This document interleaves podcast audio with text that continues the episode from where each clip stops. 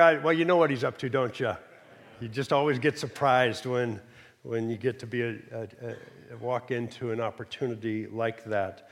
And that's really uh, kind of the crux of what we're talking about. Uh, in uh, began last year talking about uh, keeping the main thing the main thing, and uh, the main thing is God. The main thing is God, right?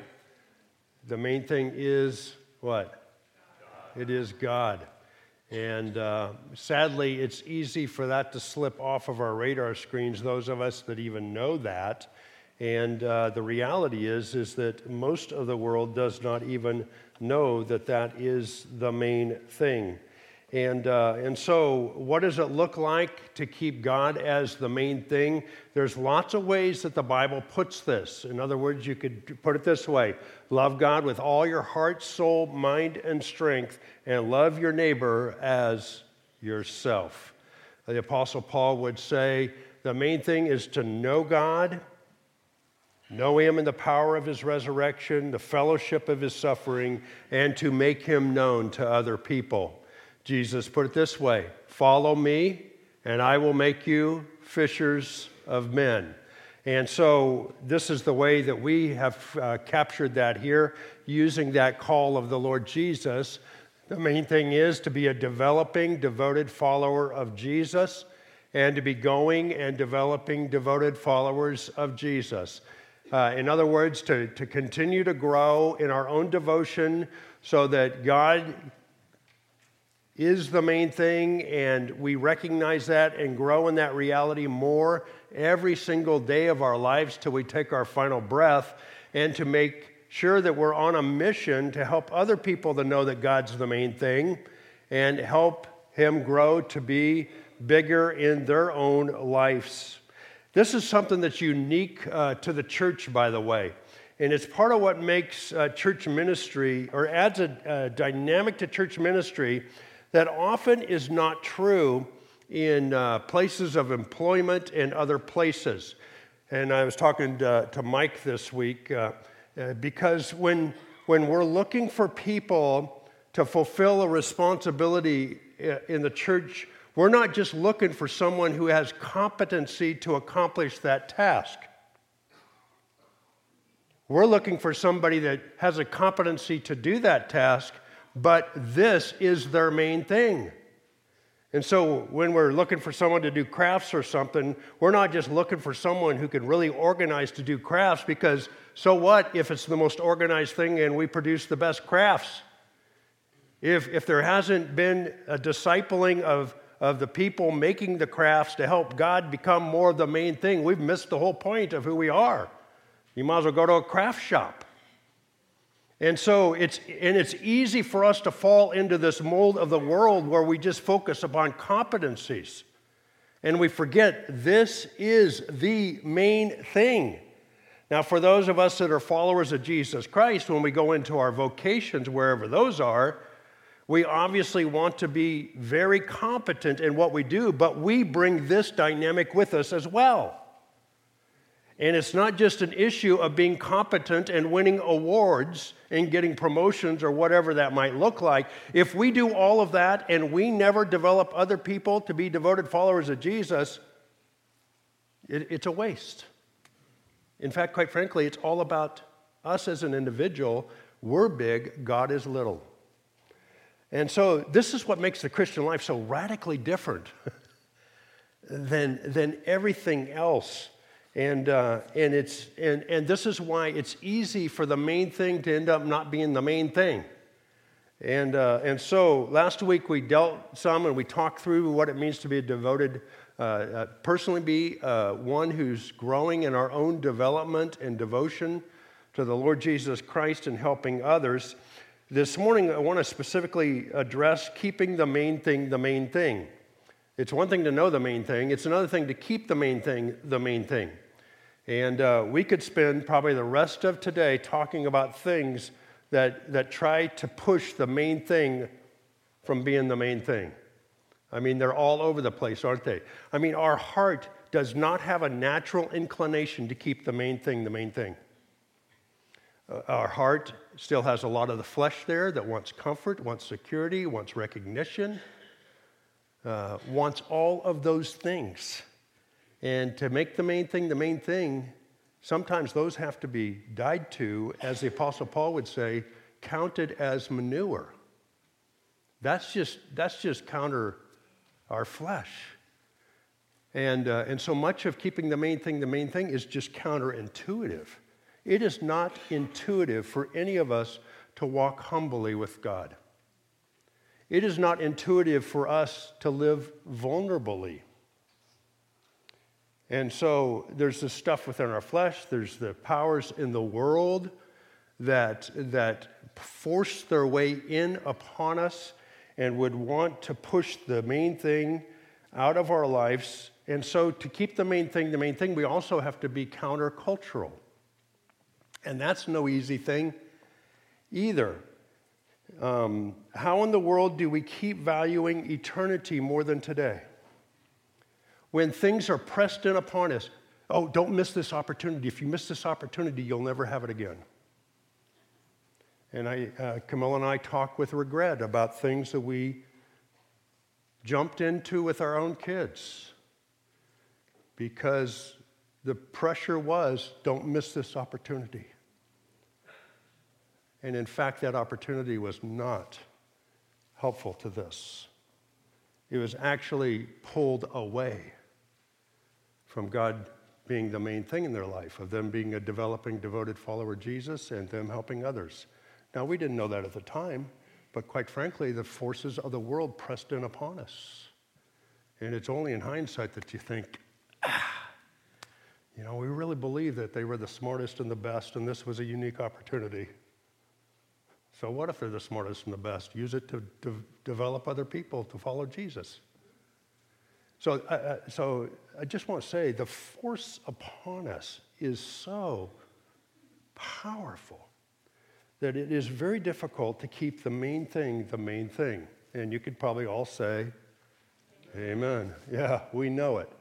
And, uh, and so, as one of those who's battling the same battle as you are, how do we work to keep the main thing the main thing? There's three things I want to walk through this morning. Uh, one is, is we just have to stay clear about what the main thing is. What is the main thing?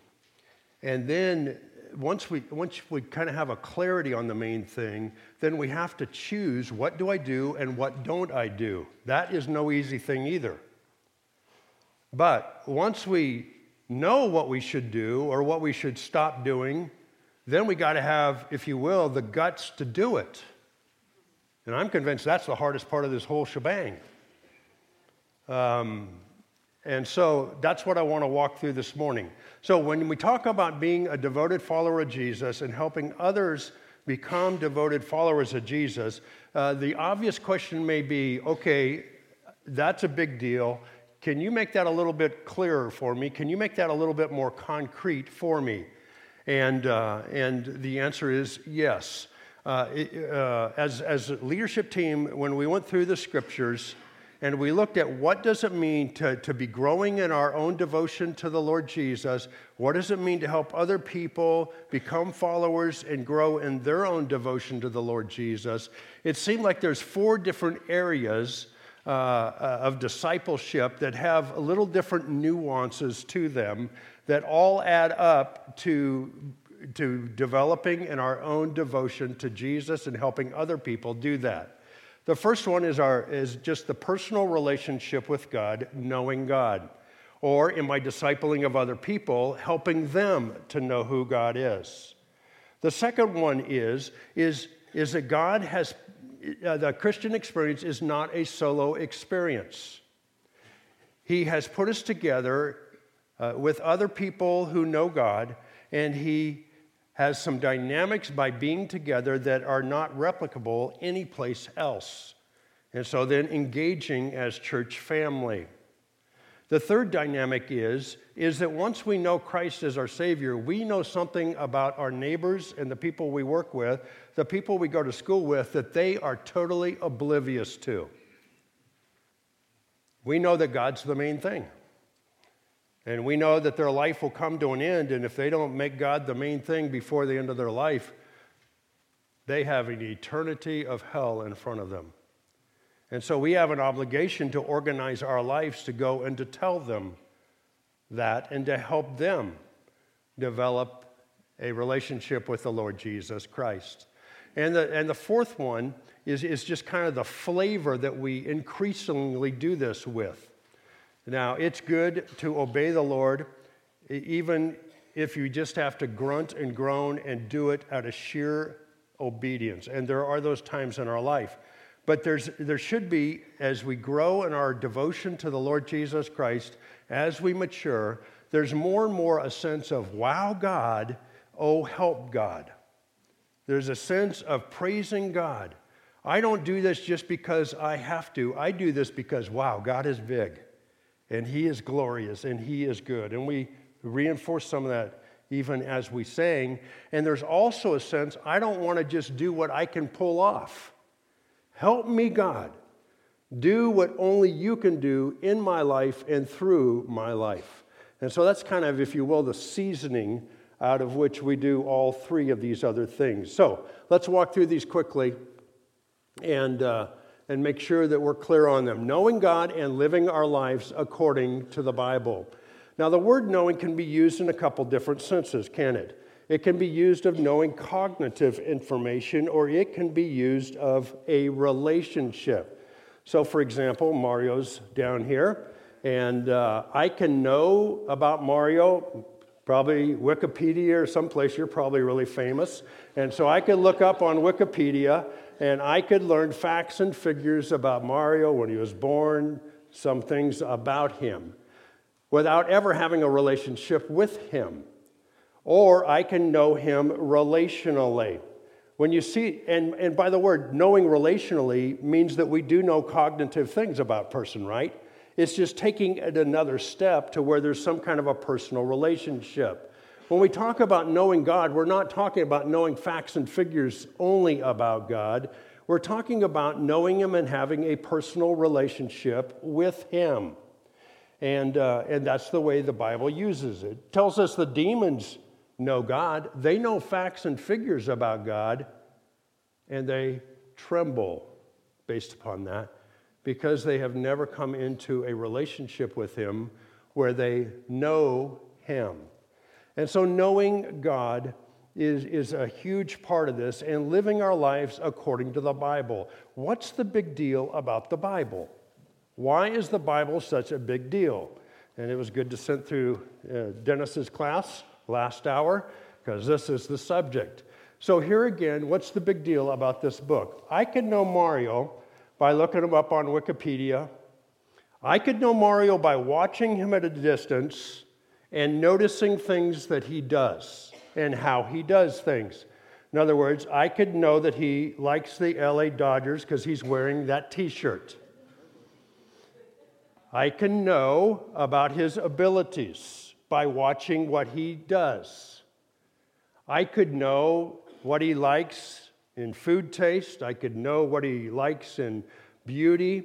I could know what he does when he doesn't like something and smashes stuff or throws it in the trash. I could learn a lot about Mario by just watching him and observing him. But if I really want to know Mario, what must I do? I must, yeah, talk to him and especially listen to him. I have to listen to him because otherwise I don't know why he likes the Dodgers. He may be getting paid to wear that t shirt for all I know because somebody else likes them and he hates them. I don't know. Uh... Work related. Okay, work related. Okay, there you go. um, I, I don't know why he does and creates beautiful things. I don't know why he throws certain things in the trash can and doesn't throw other things in the trash can. The only way I can do that is to, is to listen to Mario and not let it go in one ear and out the other. This book, this Bible, is our chance to listen to God tell us about himself. Now, we can learn a lot about God through creation, can't we? We can learn a lot about his beauty and all that, but we won't know why he created things beautifully. until we listen to what He says. We won't understand why there's so much pain and trauma in this world and why He doesn't intercede sometimes and why He does intercede sometimes unless we listen to Him. The only limitation, really, on us knowing God is listening to Him and not letting it go in one ear and out the other, and letting what He says change our lives. That's really the only limitation that any of us have. Will we spend time listening to God and we know Him through His Word? That's why the Bible is such a big deal. That's why we study it. That's why we recite it. That's why we memorize it. And it never grows old. Psalm 23 can become more and more significant. Did two memorial services the last two days. Both of them chose Psalm 23. I can guarantee you, when you've lost a husband and lost a brother, Psalm 23 takes on a whole different meaning than it ever had before that time. And so, knowing God and living our lives according to the Bible. Here's a verse that's probably somewhat familiar. Let's read it together, in fact. Trust in the Lord with all your heart. Do not lean on your own understanding. In all your ways, acknowledge Him and he will make straight your paths. Now, the devotion to the Lord is caught there in that first phrase, right? Trust in the Lord with how much of your heart? All your heart, which means stop leaning on your own understanding. You're a finite person. I'm a finite person. He's an infinite person. And the amazing thing about God is He wants us to live out of His understanding and out of His wisdom. It's the craziest thing in the world that He would even make that available to us. That's the beauty of the gospel, isn't it? And, and so, in all him acknowledge, ways, acknowledge him. The word acknowledge bugs me a little bit because I think it's changed since this was translated into the King James in 1611. Because sometimes I think we acknowledge by just saying, oh, hi. That's not what this word means. The word is the word know. And what it's saying, in all your ways, press in to know him and then He will direct your paths. The point is, is not just to get it and do it right. The point is to know Him. As the Apostle Paul would say, I want to know Him in the power of His resurrection and in the fellowship of His suffering, being conformed to His death. God, more than anything, wants us to know Him in our relationship with Him and that so much comes through the scriptures. And so knowing Him. Secondly, is engaging his family in God's church to become more like Jesus. Uh, God, as I said, the, the Christian life is not an individualistic experience. That's why it says brothers and sisters. That's why it calls all who are rightly related to him children. And he has put us in the church and expects us to engage in the church because it is a, is, is a place, it's a developmental community, if you will. It is one of the places that we become more like Jesus. Quite frankly, this is the reason some people leave the church. Because the church is going to require them to be more like Jesus. Because you have to forgive people, you have to love people, you have to do all those things in real relationships and they're so self absorbed. Well, who was the least self absorbed person that ever walked the earth? Jesus Christ. And, and, the church is that developmental place. Ephesians describes the church as a place where God has placed uh, some gifted people who, who have some maturity under their belt. And the whole purpose of them is to equip everybody else on how to live the Christian life, how to, how to, how to be a devoted follower of Jesus and, and the church is made up so that you have people coming into the church that are brand new followers of Jesus, man, they'll believe anything you tell them. Consequently, they're unstable and, and they'll end up believing every form of doctrine. And the point of the church is to teach the truth about who God is so that they begin to have a stability in their relationship with Him, knowing Him truly through the scriptures. And to help them to understand that God has a high calling upon their lives and to know how to live out that calling. And a part of that calling is, is, to, is, to, is to serve within the body of Christ, providing what they uniquely can provide so that the whole body of Christ will be built up in love. The local church is a developmental community and it requires engagement. It's not like going to a concert, you show up and leave. It requires engagement engagement relationally, engagement financially, engagement serving. It just requires engagement. And through that, God makes us more like the Lord Jesus. This is what Hebrews 10 says. Let us consider how to stir up one another to love and good works, not neglecting to meet together, as is the habit of some, but encouraging one another, and all the more as you see the day, the day of the Lord's return drawing near. And so God calls us to engage. Now, there's all kinds of contexts for this. There's the large group, like we're doing here, there's the small group that uh, we do during the week. Uh, Amplify for the young adults, our high school and middle schoolers on Wednesday night. And quite frankly, we need both this large group and we need the smaller group. There's also all kinds of social settings that we often don't think about as developmental contexts, but they are. They absolutely are. And um, I mean, I sat over at the Glovers on New Year's Eve with Dave and Angela and Camilla and Jerry and uh, Louisa, and we had a, a really healthy discussion of so what happens when you die? What happens with this? What happens with this? Tell me more about your life. I mean, there's all kinds of, of developmental stuff that goes on in those conversations for every single one of us. And so, engaging as family to become more like Jesus. The third one emphasizes the fact that if we know God, we know things that nobody else knows. And if you would, grab a Bible, either uh, paper, electronic, if you don't have one, just grab the paper one out of the pew in front of you, and there's the page number. Turn over to Romans chapter 10.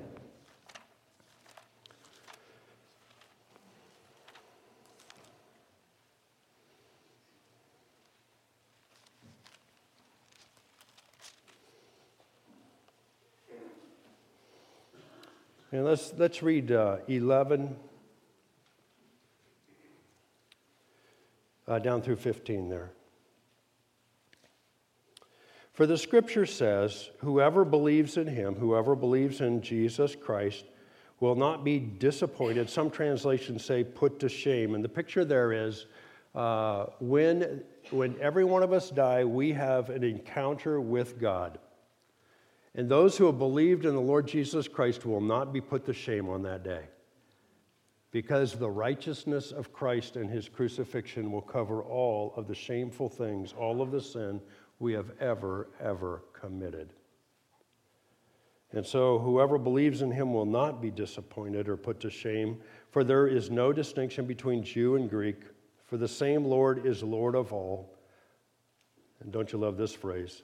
Abounding in riches for all who call upon him. So it doesn't make any difference what your ethnicity is.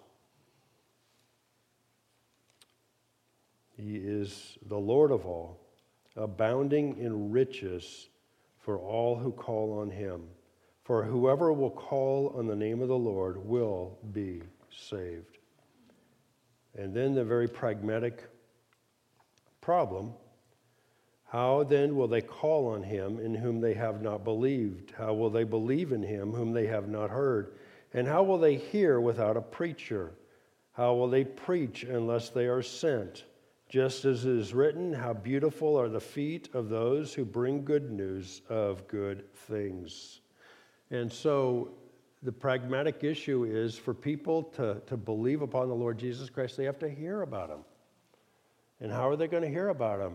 We have to organize our lives to go tell them about them. And so that's what Janet was sharing the testimony of, of how God dropped an old friend in her life and how some clerk just proclaimed Christ. through their own testimony. We know something they don't know. They are ignorant, headed to the slaughter. We have a huge responsibility to organize our lives to go and to tell them about who God is and what Christ has done. Open up your bulletins for just a minute, right to the middle there.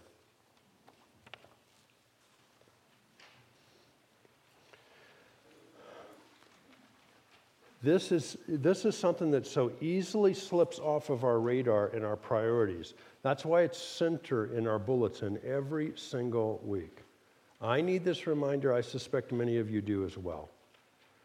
And so that's why we ask each of us to identify 8 to 15 people. Now, for the last two weeks, uh, we've asked you to rethink who is on your 8 to 15. We have a tendency that once God puts someone on our heart, we keep them on there forever. And, and I get that. I totally understand that because they have value and we want them to be saved. And, and for family members and some like that, you may want to do that. But here's the reality about the gospel we cannot, we will not have an access into people's lives unless God is working. Do you agree with that? And so part of our responsibility is not to think that we can just blast our way in every place. Part of our responsibility is to be attentive as best we know how to where is God working and to put our energies and efforts into those relationships and, and to be his instruments there. So, to whom is the Spirit leading you? Uh, even probably more helpful, where do you see God working? I mean, if somebody is friendly with you and they're unbelievers, I would say, God's doing something there. It's the person of peace principle in Luke 10. If somebody won't give you the time of day, don't become so obnoxious that you say, Come hell or high water, you're going to hear the gospel from me. No, just go where you sense God working. And uh, I love the way you said it, Janet. The Spirit was just so clear that night. It will be clear. Now, here's the trick He may be causing people to be friendly to you that you really don't want to be friendly with. So, this, this is the risk of the deal. He may pick people other than you and I would pick. That's his deal, though, right? That's part of us letting God be big and us small. Who's open and responsive to you? So, just ask you to reconsider uh, as we begin a new year who should be on your 8 to 15. This card is in the pew in front of you and just would encourage you to make it a Bible marker and write the people on there uh, so that you would pray for them and then figure out what opportunities and how you can uh, seek opportunities. The next thing that we do to, to, to, get the gospel out is we work with other churches in our city. And uh, really excited about some of the things they're doing here. Part of the functional, practical thing we do is pray for another church every week. And so this week, uh, we're encouraging all of us to pray uh, for Hope Chapel and Paul Harmon and the ministry there. And uh, the churches are meeting together. We actually have a meeting this week. And uh, our, our mission and goal is that every man, woman, boy, and girl in Huntington Beach would have multiple opportunities to hear the gospel. We will do some work projects in April called Restore HB. We will do the sunrise service at the pier but we will work together with other churches in order to get the gospel out. And then we work uh, to get the gospel out to particular parts of the world through missionary partners to the nations, and that's the final thing down there. This week, uh, you're praying for us as we go, and you're praying for those who uh, we will be serving and working with over in Indonesia. And so, this is all a part of what we do to make sure that we keep the people who do not know, the people who are never going to scream, they're never going to say, I'm headed to hell, help me. We know that. And we have a responsibility to organize our lives in order to do that. Now, just a quick note on this. We have changed our church schedule over the past few years and done away with some things. We have done away with those things because many of us were too busy doing things at church to spend time with the people that need the gospel. And our culture has so changed that people, when they get in hard spots, they're not looking to the church for help anymore. They were 20 years ago when I came here as pastor. Now we're going to have to become New Testament people. And we're going to have to go to them. So here's the deal each one of us are God's gospel tentacles into the lives of people, into the homes of people. And we need to go. We need to go.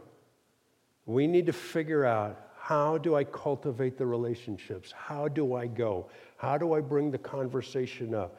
When there's a need, how do I enter into that with gospel intentionality to love and to care for them? How, as a household, do I do this? Have the soccer club over for pizza. Have the violin students over for dessert.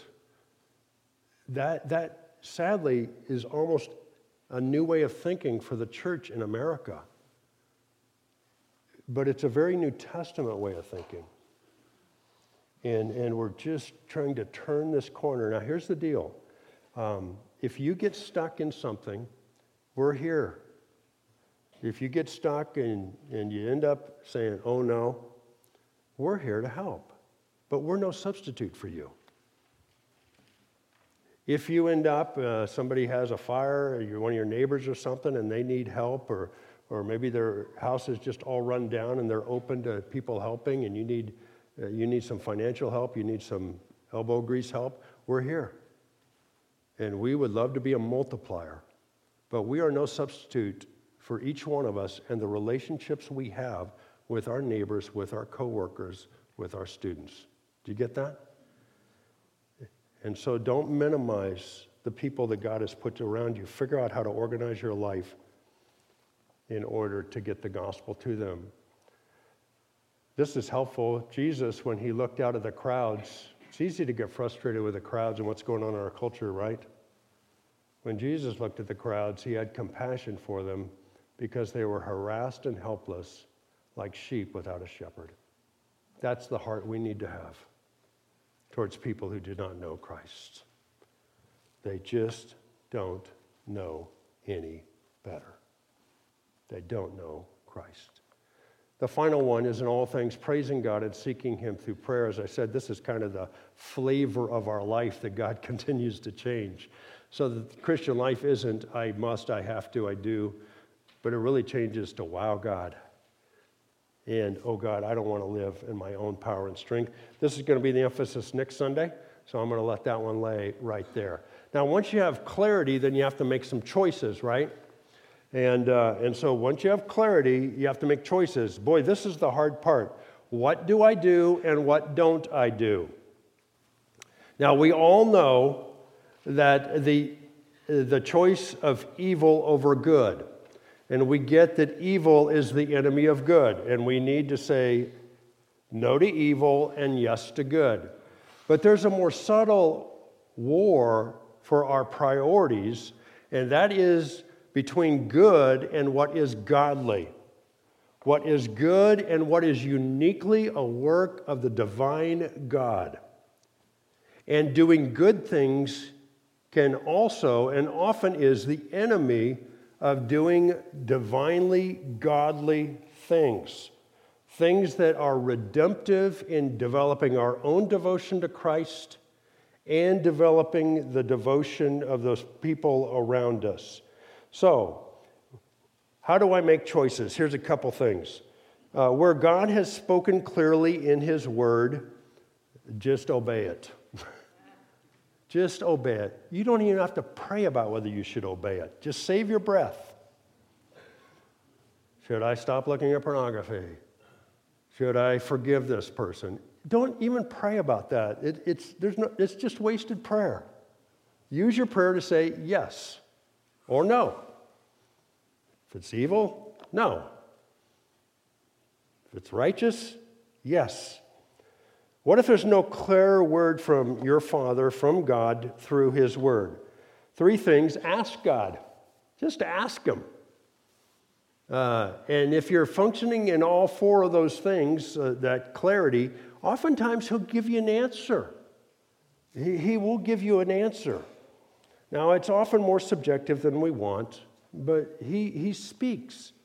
He still speaks and gives direction. It will always be in accordance with His word, but it will be a particular application of His word. So ask God. Secondly, ask others. If you're married, these, these decisions are made by a husband and wife together. Because the moral imperative is that the husband and wife become one flesh. And so you always process this together. If you're not becoming more one flesh through the decision, then you're into the category of what is clearly spoken of by God. I'm not saying that's easy, I'm just saying that's the way it is. Ask other people who love you enough to be honest with you, who have enough maturity under their belts to say, Yeah, that sounds like God. That sounds like the Spirit. That sounds like what He would be saying for you to do or to stop doing. And as you're doing that, ask these two questions Will or where will I best develop in my own devotion to Christ? Where will I, in my own devotion, grow most in Christ? And where will I have the greatest opportunity to develop other people to become followers of Jesus and to follow him? That's the main thing, right? So, those two questions should always be part and parcel of, of how we figure out and make decisions. Now, here's what's tricky about this is often the place where we will grow in our devotion are the places where we are the most uncomfortable, the places where we feel the most incompetent, the places where we're going to have to live the most dependently. None of us have, I don't think, well, maybe there's one or two of you here. Hardly any of us have a default position that moves into dependency with God. But that's where God calls us, that's where we grow in devotion. And that's where often the people are that we can help develop as well in their own devotion to Christ. And so we have some clarity. We understand we have to make some choices. I think this next one is by far the hardest one. And that is, we just have to have the courage to say no to things and to say yes to things. When God handed the baton from Moses to Joshua, Joshua chapter 1, over and over in that first chapter, at least three times, he says to Joshua, What? Some of you know this. Be strong and courageous. The baton that God is calling each of us to carry, we will never carry without being strong and courageous. Strong in our belief in what God has called us to, and courageous to be countercultural and to be counter to what we would naturally desire. And so it takes great courage to do this. Here's a couple of maybe helpful things. Our courage is in God. Our courage is never to be in ourselves. One of the things that God weans us off of is a confidence in ourselves. The reality is is the more you grow in Christ, the more you have a confidence in God and the least you have a confidence in yourself. That is if you continue to put yourself in places where God wants to show up and show what he alone can do.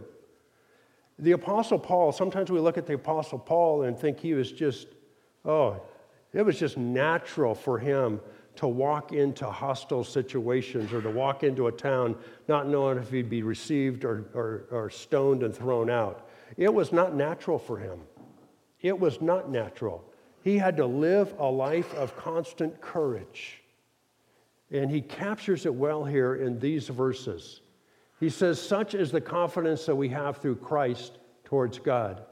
Not that we are sufficient in ourselves to claim anything as coming from ourselves, but our sufficiency is from God, who has made us sufficient to be ministers of a new covenant, not of the letter, but of the Spirit. For the letter kills, but the Spirit gives life. There's a lot of people that become very competent in wielding this book, and it brings death. It just beats people to a pulp. Paul says, No, I have to live in a sufficiency in God through Christ and in the Spirit because when the Spirit moves me and I use this word, it brings life. It brings life. Paul, I'm convinced, was almost always functioning out of his comfort zone. Just reading in Ephesians when he went there to say goodbye to the elders, and he reminds them, Remember, I was here in the much tears and pain. That's the place where we get desperate for the Lord.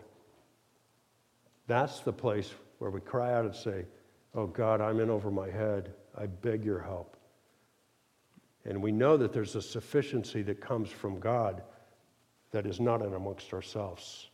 Now, I'm not suggesting we don't become competent, but don't ever depend upon our competencies. That's all about me, that's all about you. This needs to be all about God. And therefore, we have to put ourselves and follow Him into places that is going to require us to function in a desperate sufficiency in Him. I don't know if very many people that look for those things, almost all of us back away, say, I can't do that. That's why a lot of us don't reach out to our neighbors, isn't it? What if they ask something I don't know? What if they're in a big mess? You know, they need a pastor's help. You think I know any more than you do? You're not right. I may have a little more experience, but you have no idea. I have to walk into situations. I mean, it's the great blessing of my calling. Kind of the buck stops here, and you think you suck it up. You say, "Help God," and you take steps forward and you watch God do things. I mean, you're sitting at a counseling thing and people have got so messed up lives, and you say, Oh, God, help. I don't even know what to say. And the Spirit will bring something to mind, and you share it with them. And, you know, a few years later, they'll come back and say, Do you remember when you told me that? It changed my life. So then I try to remember that, which is always a challenge. and invariably, if I can remember it, I can remember saying, Help God, and Him giving me that word. That's the normal Christian life. You are as competent to lead your friends and neighbors into a relationship with Christ and help them grow in Christ. Why? Because your sufficiency comes from the same place as mine. Where's that? From God. And so understand where our sufficiency is from and understand what the goal of our life is. Paul said this after he had planted many churches after he led many people to Christ, after he'd written letters that are a part of our New Testament, he says, But one thing I do, forgetting all that, I don't think about the churches I planted. I don't think about the letters that I've written that are going to be part of the New Testament. I don't think about the thousands of people that have come to Christ. Uh, uh, that, that's all behind me. God has given me a new day to live. And I strain forward to what lies ahead. I press on toward the goal for the prize of the upward call of God in Christ Jesus. Until Jesus calls me upward and home, I am going to press forward. I'm going to press forward. And everything within our culture says retire, take a break, you graduated from school, have this much money in the bank so you don't have to worry about it. None of that stuff is bad in and of itself as long as this stays the heartbeat that drives us. Now, certainly there's seasons in our life. There's times where you can go with Amplify to Sulawesi on a very difficult trip physically. And there's times where you say, My body can't take that anymore. So I won't go there, but I will go here where my body can take it. And there's times where we may not be able to get out of bed, so we say, Come on in here, gather around my bed. Let me help you develop more into a devoted follower of Jesus. But it never stops.